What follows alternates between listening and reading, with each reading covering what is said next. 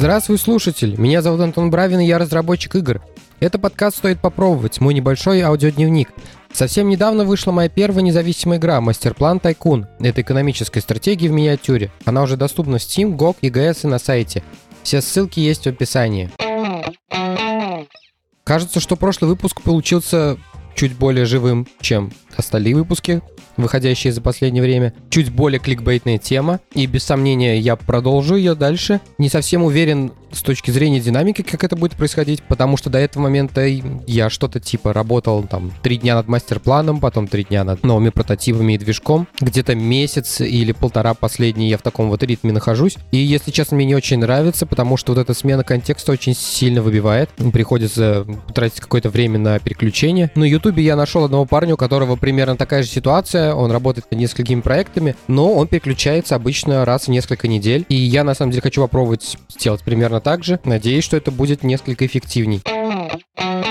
В комментариях к прошлому выпуску было несколько замечаний э, по поводу того, что я там рассказывал, и я хотел начать этот выпуск с ответа на эти комментарии, но Э, судьба распределилась иначе, и поэтому к этому мы вернемся в следующий раз. А тема сегодняшнего выпуска — это Unity 6. Как же я люблю, когда что-нибудь такое внезапно происходит, и не приходится просто рассказывать о том, чем я занимался последнюю неделю в надежде, что это будет кому-то интересно. Но несколько дней назад прошел Unite. Это конференция от Unity, что-то типа WWDC, который Apple проводит, то есть один кейноут и потом какое-то количество дней с докладами. Люди ждали этот кейноут, потому что вот буквально месяц назад случился Unity Gate, и было непонятно, как вообще они будут на этом фоне, на этом пиар-провале проводить э, свою конфу. Но в целом прошло достаточно времени, пыль немного улеглась, но отзвуки свои все равно доносятся. Свой вывод по киноуту я сделаю в конце, но могу сказать, что он абсолютно точно вызвал э, желание его обсудить. Первым делом на сцену вышел их новый SEO, пошутил про пару шуток про то, что он новый SEO, про то, как они обосрались там месяц-полтора назад. И, собственно, на этом все. Ничего как бы нового, интересного. Все как обычно. Дальше примерно минут 8 ушло на то, чтобы рассказать, какими, чего достигла Unity за последние годы. Э, рассказали про то, что DOTS вышел из превью. DOTS — это юнитевая реализация ECS, плюс там оптимизация компилятора. Это стек, на который очень много было маркетинговых усилий положено.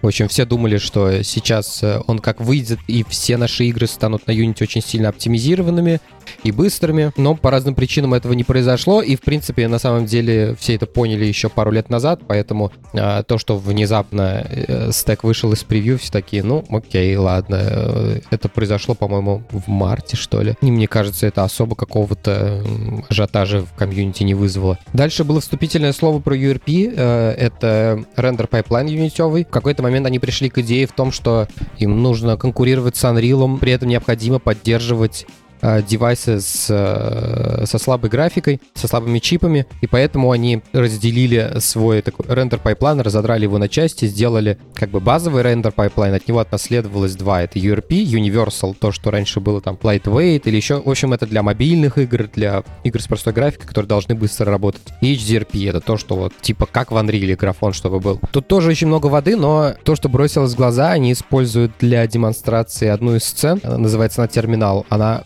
очень до боли вообще похоже на то, что использовал Unreal Engine для какой-то своей презентации, причем еще в четвертой версии, то есть это там года три назад, наверное, было. В общем, еще до пятерки. Возможно, как раз для того, чтобы потом можно было их как-то в лоб сравнить. Фиг знает, зачем это сделано. Там дальше еще будет про графику, и там я и подытожу. Но они почему-то эти два блока разделили. И разделили они их объявлением о том, что следующая версия Unity будет называться Unity 6. А, Небольшой экскурс в историю. Изначально Unity был номерным, но типа Unity 1, 2, 3 и так далее. Я вот начал Unity заниматься с версии 4, 4.2, 4.3, что-то такое. Это вот год 13 был, то есть где-то 10 лет назад. Про версии Unity, кстати, у меня есть выпуск номер 16, я отдельно целый выпуск этому посвятил, эдакой предыстории. Но здесь для целостности картины я какой-то кусок должен привести. В общем, был Unity 5, и тогда Unity была программой, которая распространялась по, ну, по платной модели. Ты заплатил, получил э, какую-то версию софта. Тебе говорят, что он там год, два, три ты можешь пользоваться, дальше они его перестанут поддерживать, но, естественно, работать он будет. Ну, условно, как за каждую новую версию офиса или э, когда-то винды надо было платить. Пример такой же расклад. Но они говорили о том, что у них есть проблема в том, что они не могут выкатывать новые фичи, потому что эти фичи приходится придерживать для анонса новой версии, естественно, чтобы ну, люди переходили с одной на другую и, соответственно, заново ее покупали. Плюс в то время как раз э, подписка стала такой моделью, которую попытались пытались все себе впихнуть, вот как сейчас АИ пытается себе впихнуть, там все пытались впихнуть подписку. И Unity решил перейти вот на такую модель. Типа мы делаем подписочную, а, подписочный сервис, вот у вас будет движок, он будет обновляться, когда вот новая фича появляется, тогда она и будет сразу добавляться. Вам не придется ждать, пока накопится какое-то количество этих фичей. Ну и заодно они решили отказаться от номерных версий, и э, сделали годовые релизы. Теперь Unity версии 2017.1.2, появились LTS релизы. В общем, все как типа во взрослом софте. И все было нормально и до, видимо, вот этого года. Очевидно, что это решение в первую очередь навязано маркетологами и пиар-службой, потому что с технической точки зрения э, этому нету никакого смысла. Пиар-службой все понятно, то есть надо было закрыть вот эту проблему, которая у нас появилась месяц назад, чтобы как-то обозначить новые изменения. Типа у нас была вот такая модель, стала другая модель, и, соответственно, у нас и продукт теперь должен быть немного с другим лицом. Ну, вот для этого. А маркетологи, мне кажется, они бы очень сильно хотели посоревноваться с Unreal, потому что история нам говорит о том,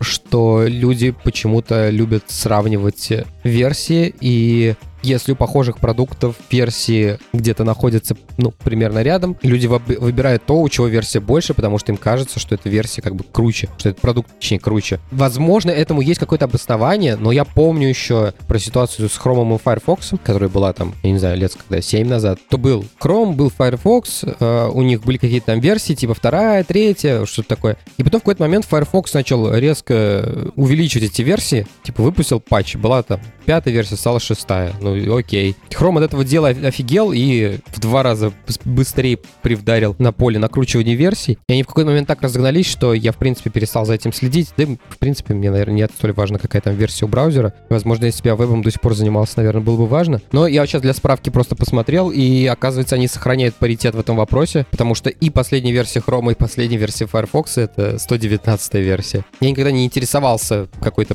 психологическая подоплека этого момента. Но у меня примерно это работает э, так, что вот есть первая, вторая, третья версия, дальше уже они начинают более-менее сливаться, и уже, в принципе, вообще все равно, какой там версии. Возможно, это как-то связано с альбомами рок-групп, потому что у каждой практически рок-группы за редким исключением. Первый альбом какой-то экспериментальный, прорывной. Второй, третий — это альбомы, которые взрывают чарты. И начиная с четвертого, это, скорее всего, будет полный хлам. Но, в общем, они решили вернуться к старому номерованию. Тут им даже немножко повезло, потому что они пошагнули на шестую, и теперь это на одну версию больше, чем у Unreal.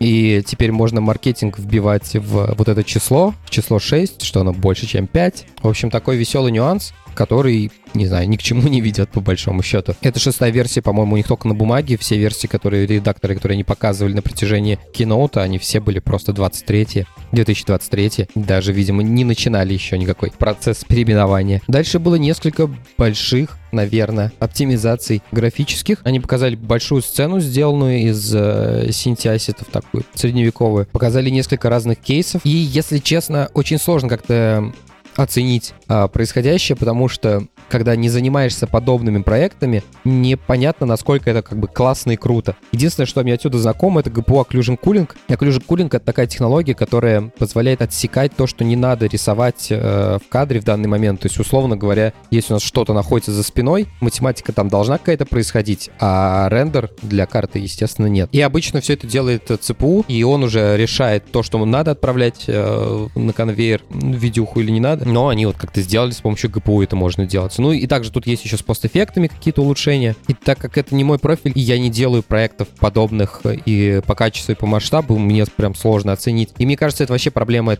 таких выступлений, потому что это какие-то технические нюансы, которые сложно оценить людям, которые с ними не очень связаны. Ну, типа, да, классно, вот был у вас типа 12 FPS, вы нажали какую-то кнопку, стал у вас 45 FPS. Вот когда показывали DOTS, там было все понятно и очевидно, то есть э, было там миллиард вызовов, они все в стеке лежали, друг за дружкой выполнялись, вы нажали кнопку, они стали параллелиться на ядра, там как-то поменялся у них порядок выполнения, сразу FPS вырос. Возможно, здесь можно было презентацию получше придумать, не знаю. И на этом, на 25-й минуте буквально заканчивается практически все, что связано с движком, потому что дальше начинается опять вот эта вот демократизация, сервисы и так далее. Показали два новых сервиса. Я не понял, если честно, они автоматические или какие-то полуручные. Один сервис — это просто модерация, второй сервис — это э, анти-буллинг буллинг-система. То есть, если у вас кто-то в voice-чате начинает какой-нибудь ребенок визжать, ну, типа как э, Counter-Strike где-нибудь, то вот их система подобная пытается как бы нивелировать последствия, ну, то есть там как-то его приглушить, прибанить, чтобы не аффектить э, э, других игроков. Если честно, я не очень понимаю подобные вот эти вот загоны по таким системам. В плане такие сервисы, которые делают для мультиплеерных игр, они обычно делаются большими компаниями с большими играми, у которых есть на это все ресурсы. Они сами все это делают. Ну, типа Fortnite или Call of Duty. А типа маленьким игрокам, которые э, делают мультиплеерные игры, у них бюджет уходит как бы не на это. У них проблема, в принципе, завлечь игроков к себе. И то есть я не думаю, что у них там стоит какая-то проблема, что запускается новый шутер мультиплеерный, и тут у нас сразу как бы самая главная проблема — это буллинг игроков. Да до этой проблемы они только через два года дойдут. И когда дойдут, у них будут деньги, они все это и так решат. А если не дойдут, то явно не по той причине, что там кто-то кого-то буллил. Скорее всего, просто матчмейкинг у них был дохлый, либо онлайна не было, либо еще что-то, либо просто игра туфтовая. В общем, я не очень понимаю. Ну, Типа на ранней стадии это можно включить, наверное, потратить лишние несколько там десятков тысяч долларов на это. Не знаю. Я, мне сложно судить. Дальше был анонс Unity Cloud. Переводя на человеческий, это называется новый дизайн. Вообще Unity начал с такой штуки, как Unity Services. Вот эти вот все бэкэнд штуки, которые вне движка, они были там. Потом появился Unity Dashboard. Туда переехала часть сервисов из этих Unity Services. Естественно, у этого Unity Dashboard был другой дизайн, соответственно, там были не все фичи. И в половине этих сервисов, там в аналитике или еще где-то в краш-репортах, была кнопка типа вернуться к старому дизайну, соответственно, он вас перебрасывал туда на эти старые сервисы. И теперь появился Unity Cloud, то есть у нас появился третий, в кавычках, новый дизайн, в котором опять будут какие-то наверняка кнопки э, вернуться к старой версии. Я думаю, все мы видели подобные э, вещи и не раз. В рамках этого Unity Cloud они показали такую технологию, по которой понятно, в какую сторону Unity движется и как они думают. У них вот есть свой Asset Store, есть Package Manager, и они предлагают инструмент для работы с ассетами внутри команды. И они показывают кейс с 3D-модельками, когда условно есть какой-то там дашборд где-то в браузере, туда как-то загружаются Э, ассеты от 3D-моделеров, какие-то кораблики, свечки, камешки, все такое прочее. И мы потом в самом редакторе нажимаем типа две кнопки, у нас там все эти ассеты появляются. В общем, они говорят, что мы будем хранить ваши ассеты э, за вас. И такой сервис, он прям показывает такую неприкрытую экспансию, что ли, по тому, чтобы как можно сильнее привязать разработчика. Потому что одно дело, когда вы, не знаю, гитом пользуетесь, вы можете на гитхабе захоститься, можете на битбакете захоститься, можете свой сервер поднять, ну, то есть и просто переезжать между этими э, сервисами. Тут же Unity говорит, мы все будем хранить у себя, ну, по большому счету, у них и так было до этого collaboration штука. Это просто они к ней сбоку приделали для ассетов хранилку. Не зря они пластик купили несколько лет назад. Но одно дело как бы пластик, который ты хоть и у них же, но все же можешь как-то отдельно лицензировать, сам поставить еще что-то или другим сервисом каким-то воспользоваться, то здесь получается, что ты намертво прибит э, к этому их бэкэнду, и взамен ты получаешь просто того, что, не знаю, сэкономил чуть-чуть времени на то, чтобы не научить э, художников пользоваться гитом. Не знаю, для меня это очень сомнительный размен, потому что это будет еще и денег стоить, скорее всего, каких-то заметных. Дальше показали Unity Muse. Это под множество юнитевских сервисов, которые работают с ML-модельками. Тут, в принципе, есть интересные штуки, но некоторые из них все равно работают очень плохо. Например, вначале показали э, штуку, которая по большому счету генерирует иконки. Мы говорим, что мы хотим сгенерировать, и можем еще так по стиле что-то намалевать, и он попытается все это дело совместить, что-то нагенерить. Но, в принципе, выглядит это как реально, как будто Midjourney нагенерил. То есть в продакшн такое пускать, конечно, нельзя. Показали чат, ну, как, как у всех, чат, который может генерировать код. Если честно, не, не очень понимаю, зачем в Unity генерировать код, потому что это неудобно, ну, типа, вот в IDE генерировать код, это имеет смысл какой-то. А в Unity самому это делать я не очень понимаю. Ну ладно. И вот штука, которая действительно прикольная, которая мне понравилась, это тула для генерации текстур. Они показывали, естественно, это на каком-то реалистичном э, стиле.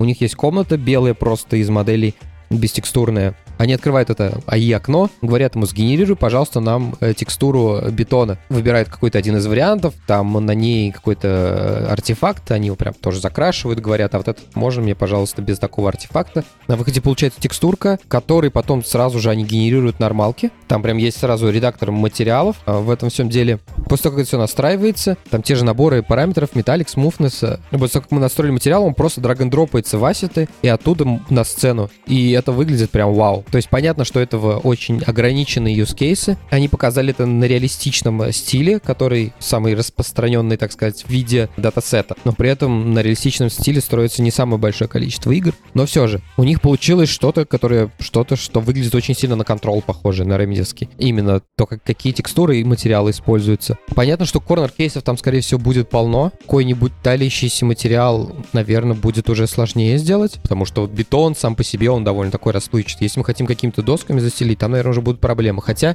там они показали в интерфейсе, есть такая штука, как создание а, материала с помощью паттернов, и, возможно, с помощью него какие-то доски можно будет сделать. Но, в общем, здесь явно чувствуется, что э, с этим можно работать, потому что на выходе мы получаем что-то, что мы понимаем. То есть текстура, материал, все это вещи, которые мы и так используем, которые очень простые. В отличие от других вещей, они показали будущую задумку, так скажем. Эта штука называется Muse Sketch. По сути, это такая мира. Мира в смысле своей какой-то идейности, а не того, как это выглядит. То есть это такой collaboration tool, где заходит несколько человек, у них есть пространство, плоскость просто какая-то, и у них есть окно с э, AI-чатом. И они говорят, типа, поставь мне сюда модельку игрока какие-то координаты или просто в центр, не знаю. Он ставит туда модельку игрока. Теперь сделай так, чтобы можно было управлять с помощью геймпада. Теперь, говорит, поставь сюда дом, поставь сюда окна и так далее. И, в общем, с помощью АИ, не знаю, там можно вручную управлять, но наверняка можно будет. И где-то с помощью АИ, где-то руч- вручную собирается какой-то прототип. Можно добавить анимацию, можно добавить каких-то неписи, дать им какие-то м- паттерны поведения. В общем, все это можно сделать условно как вот в мире, где сидит несколько человек, что-то кнопки какие-то нажимает, и в итоге мы как будто бы игру получаем в конце. Выглядит действительно интересно. И я, в принципе, не удивлюсь, если какое-то количество людей возбудится от этого и скажет, что вот ты теперь каждый вообще в мире без подготовки сможет сделать свою игру. По факту это, конечно же, не так, потому что все, что генерирует искусственный интеллект, обычно очень сильно с оверхедом. Это напоминает историю, как, я не знаю, сейчас существует вообще такой функционал или нет. В начале 2000-х были всякие майкрософтовские не только приложения, там, PageWriter или как это называлось. В общем, когда мы берем вордовские документы, из него HTML генерируем. Э, Я прям помню, типа, ты берешь, делаешь простую страничку, типа там три картинки, 5 абзацев текста на, на простом там, HTML условно. У тебя получается не знаю, 39 килобайт на HTML. -ку.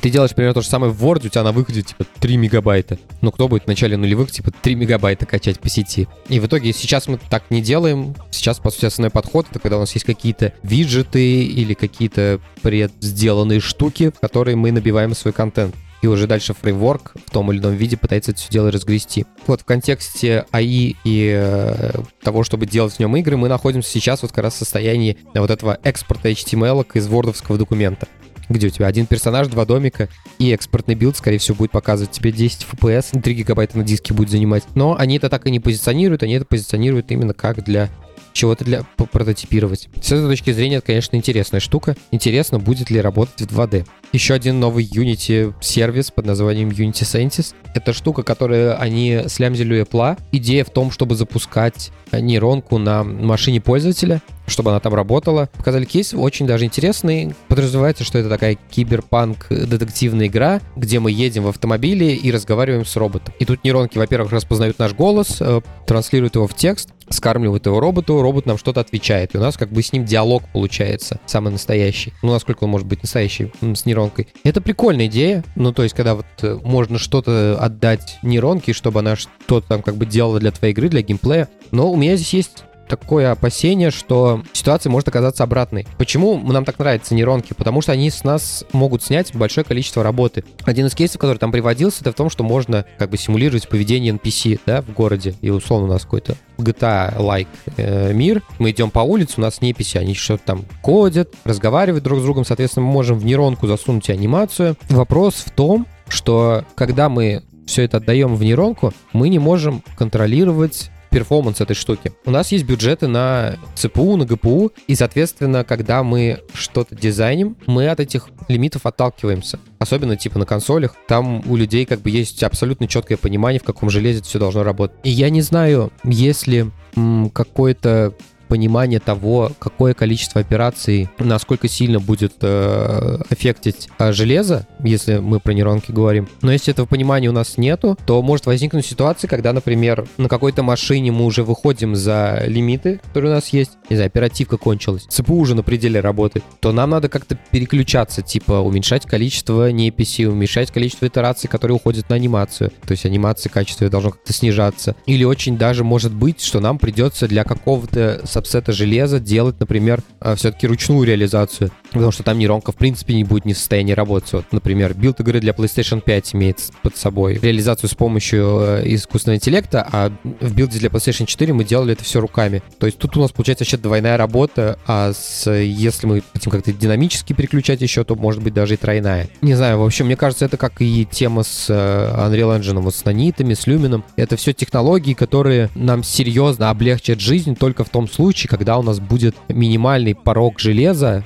выше какого-то определенного. И сейчас этот порог, который эти технологии нам обозначают, он достаточно высок. Вот когда этот высокий порог станет низким порогом, тогда эти технологии действительно очень сильно нам облегчат жизнь. С Unreal Engine это проще объяснить. У них вот это есть технология, идея которой рендерить в одном пикселе один мешек. И таким образом нам не надо делать разные уровни э, детализации для 3D-объекта, лоды. Ну, типа, хорошо работает там, это условно на, я не знаю, от 3080 начиная. Но я сейчас на обум сказал, но типа вот какие-то одна из последних поколенистых видеокарт. Условно говоря, если мы зайдем в Steam и в Hardware Review увидим, что это же 3080, это минимальная видюха, которая есть там у 98% пользователей, а у всех остальных это что-то выше, то все, эта технология автоматически становится базовой, и мы на всю жизнь забываем про лоды. Но до этого, по очевидным причинам, нам еще ехать и ехать. И мне кажется, вот эти вот э, технологии с AI, они примерно вот из той же категории.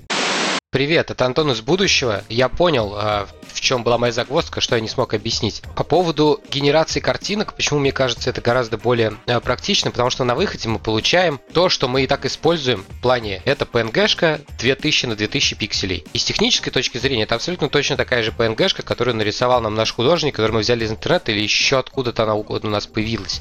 И все ограничения, все качество работы нейронной сети остается только исключительно в том, что она в эти пиксели напихала. Но как бы мы можем эти PNG-шки туда-сюда подсовывать, и в работе, там, везде в перформансе движка ничего не изменится абсолютно. А все, что касается того, что генерирует какой-то код, логику, э, или пытается создавать какой-то 3D-контент, там уже это все гораздо сложнее. И вот если там нейронка начнет галлюцинировать, то это как бы нам не сильно поможет, и мы это сразу увидим, как это ударит по технической части. С текстурками хотя бы этот вопрос решен уже автоматически. А что касается нейронок на стороне клиента, тут я не хотел показаться лудитом, я скорее высказывал сомнение, что мы можем получить какой-то приемлемый experience в real-time технологиях. То есть все классные примеры работы нейронок, которые мы видим, это такие, которые типа нажмите кнопку, подождите минуту. Здесь мы ждать не можем, у нас есть только 16 миллисекунд. И вот тут мне кажется, что в ближайшем будущем ничего такого особо классного у нас не получится. Дальше показали поддержку Apple очков дополнительной реальности. То, что они поддерживают. Показали каких-то ребят, которые делают типа настолку, которую можно играть типа с дополнительным слоем вот этим графическим сверху. Ну и в конце два последних тейка — это то, что на протяжении презентации они пытались, но у них всегда получалось использовать этот Apple стиль э, с прямоугольничками, когда они анонсируют новые штучки, всякие показывать. Вот новая macOS, и у нее вокруг разные там квадратики, прямоугольники, что там будет нового. Вот, показали на весь свой большой экран вот эти все прямоугольнички с новыми юнитовыми штуками. И в самом конце выпустили на сцену Дэвида, не знаю, как читается его фамилия, Хелгасона. Это чувак, который основатель Unity, главный его акционер до сих пор, который рассказывал истории о том, как они 15 лет назад э, за 10 человек стояли перед первой своей конференцией, как у них ни на что не было денег. Ну, в общем, э, э, рассказывал, что все будет хорошо, ни, ни, вы, ни, ни, никто не переживайте. Его на конференциях уж не показывали, я не знаю, сколько лет, пять. Попросили, в общем, прийти потушить пожар. По моему тону, наверное, кажется, что я как будто бы не очень доволен этой презентацией. И, во-первых, да. Во-вторых, не я один. То есть все часовое шоу, которое было, все вот эти анонсы рассказывались буквально в тишину, то есть между блоками, естественно, люди хлопали, но несколько раз хлопали людям, которые, знаете, такие, типа, предрасполагают к себе. Такие улыбаются добродушно, еще и что-то. Но большинство людей выходило на сцену напуганными такими, что их сейчас толпа съест. Вот, естественно, на них просто смотрели, отпускали дальше и ждали, пока выйдет следующий. Я пока не знаю, если честно, э, Тут два варианта. Либо я вообще перестал быть целевой аудиторией Unity, либо Unity идет куда-то вообще не туда. Потому что не было ни единой штуки, которая бы действительно бы как-то, не знаю, вот я смотрю и типа, вау, вот это вот то, что действительно мне облегчает жизнь. Я 10 лет э, занимаюсь этой технологией, есть какие-то вещи, которые заставляют меня страдать, и тут вот они сделали наконец-то что-то. Такие вещи, естественно, были. Когда-то они нам показывали эти Nested префабы, которые их просили лет 5 сделать. Они их наконец-то сделали, и все таки вау, наконец-то, спасибо. Или вот буквально я на днях занимался тем, что э, вставлял многопоточность в мастер-план. Это буквально мои первые эксперименты, на самом деле, с многопоточностью. В Unity есть такая типичная проблема. Она работает в мейнтрейде, это все залочено на то, чтобы э, люди не выстреливали себе в ногу с мультитрейдингом. И буквально каждая Unity игра, я не знаю, ну, типа 90% Unity игр, которые я видел, они при загрузке блочат основной тред, и у нас даже мы не можем кругляшком покрутить, который показывает, что игра не зависла.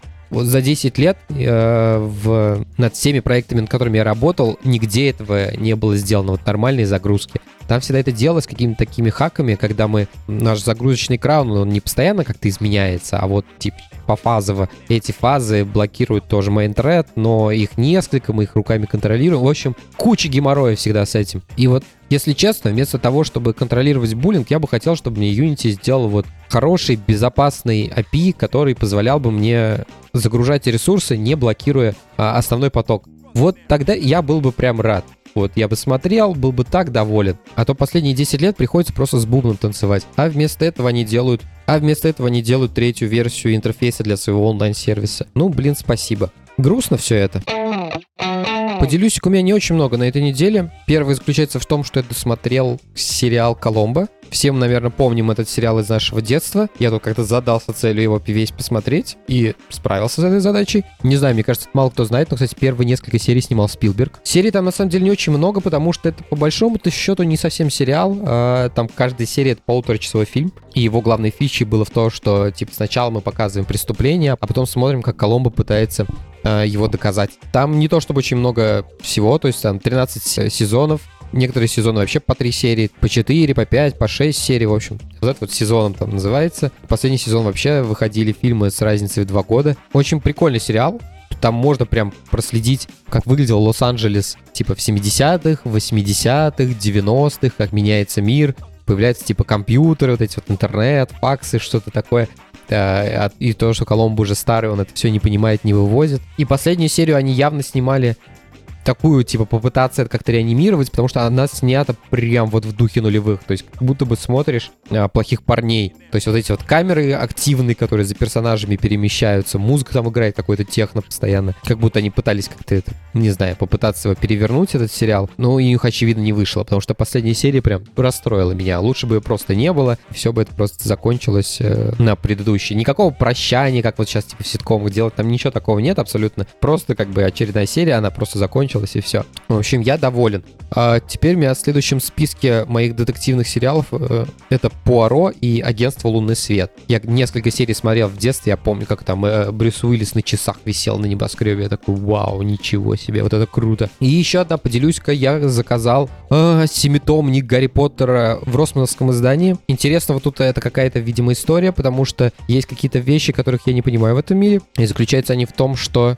есть перевод, который сделали где-то в начале, в середине 2000-х. Его сделал Росман. Этот перевод, который используется в фильмах. И, как я вроде где-то читал в новостях, Росман, как издательство, не очень захотело работать э, с Джон Роулинг дальше. Но я думаю, это как-то с двух сторон это все происходило. Но не суть. В общем, новых изданий как бы не будет.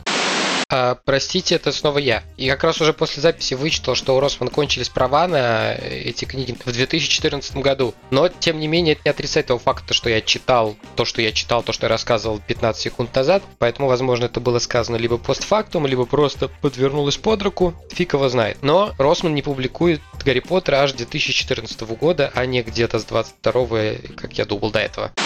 Есть только старые издания, я уж не знаю, сколько их было версий, но текст там, скорее всего, плюс-минус один и тот же. Но есть другие издания, которые вот выходили в последние пару лет. Если я правильно помню, Махаон, но не уверен, не буду э, настаивать. Там почему-то другая терминология. Я понимаю, что как бы перевод — это интеллектуальная собственность того, кто это дело заказывал, переводил, для того, чтобы распечатать. Но почему терминология официальная является какой-то интеллектуальной собственностью, мне в голову вообще не приходит. Я не понимаю. То есть, когда имена персонажей меняют, географических точек и так далее. Я понимаю, почему весь остальной перевод является интеллектуальной собственностью, но типа со словарем это очень странно. Кажется, что как будто бы вот в этом месте что-то неправильное происходит, если честно. В общем, это я к тому, что вот этот перевод, который в таких темно-сине-фиолетовых книжках, он, в общем, такой косячный, потому что он не тот, к которому мы привыкли, там везде на всех магазинах у них одна звезда. А росманские книжки — это уже чуть ли не букинистические издания. Те книги, которые вот купил я, все 7 штук сразу, они новые, но они 2005, 6,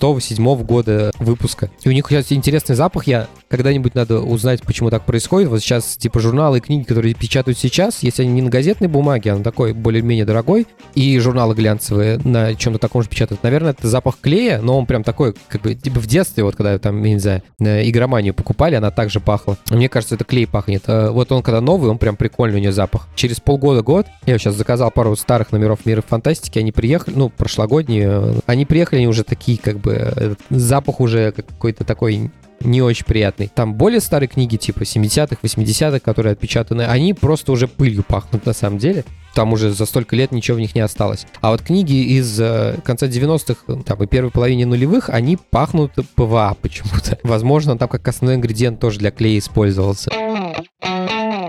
Все, закончили этот выпуск разговорами про клей, а это значит, что мне надо сказать спасибо ребятам, которые поддержат этот подкаст на сервисе Boosty. Это ребята с никами «Давай писать игру на ними», и Сергей Иванов, а также несколько ребят тиром пониже. Спасибо вам большое. Если у вас вдруг появилось желание, можете тоже поддержать меня на сервисе Boosty. Ссылка есть в описании к этому выпуску. На этом у меня все. Спасибо, что были со мной на протяжении всего выпуска. Ставьте оценки, оставляйте отзывы на тех площадках, где вы слушаете подкаст. Тогда его смогут услышать большее количество людей. Также, если вам понравился этот эпизод, расскажите о подкасте своим друзьям. Я буду за это вам очень благодарен. Такие дела. До следующего выпуска. Пока.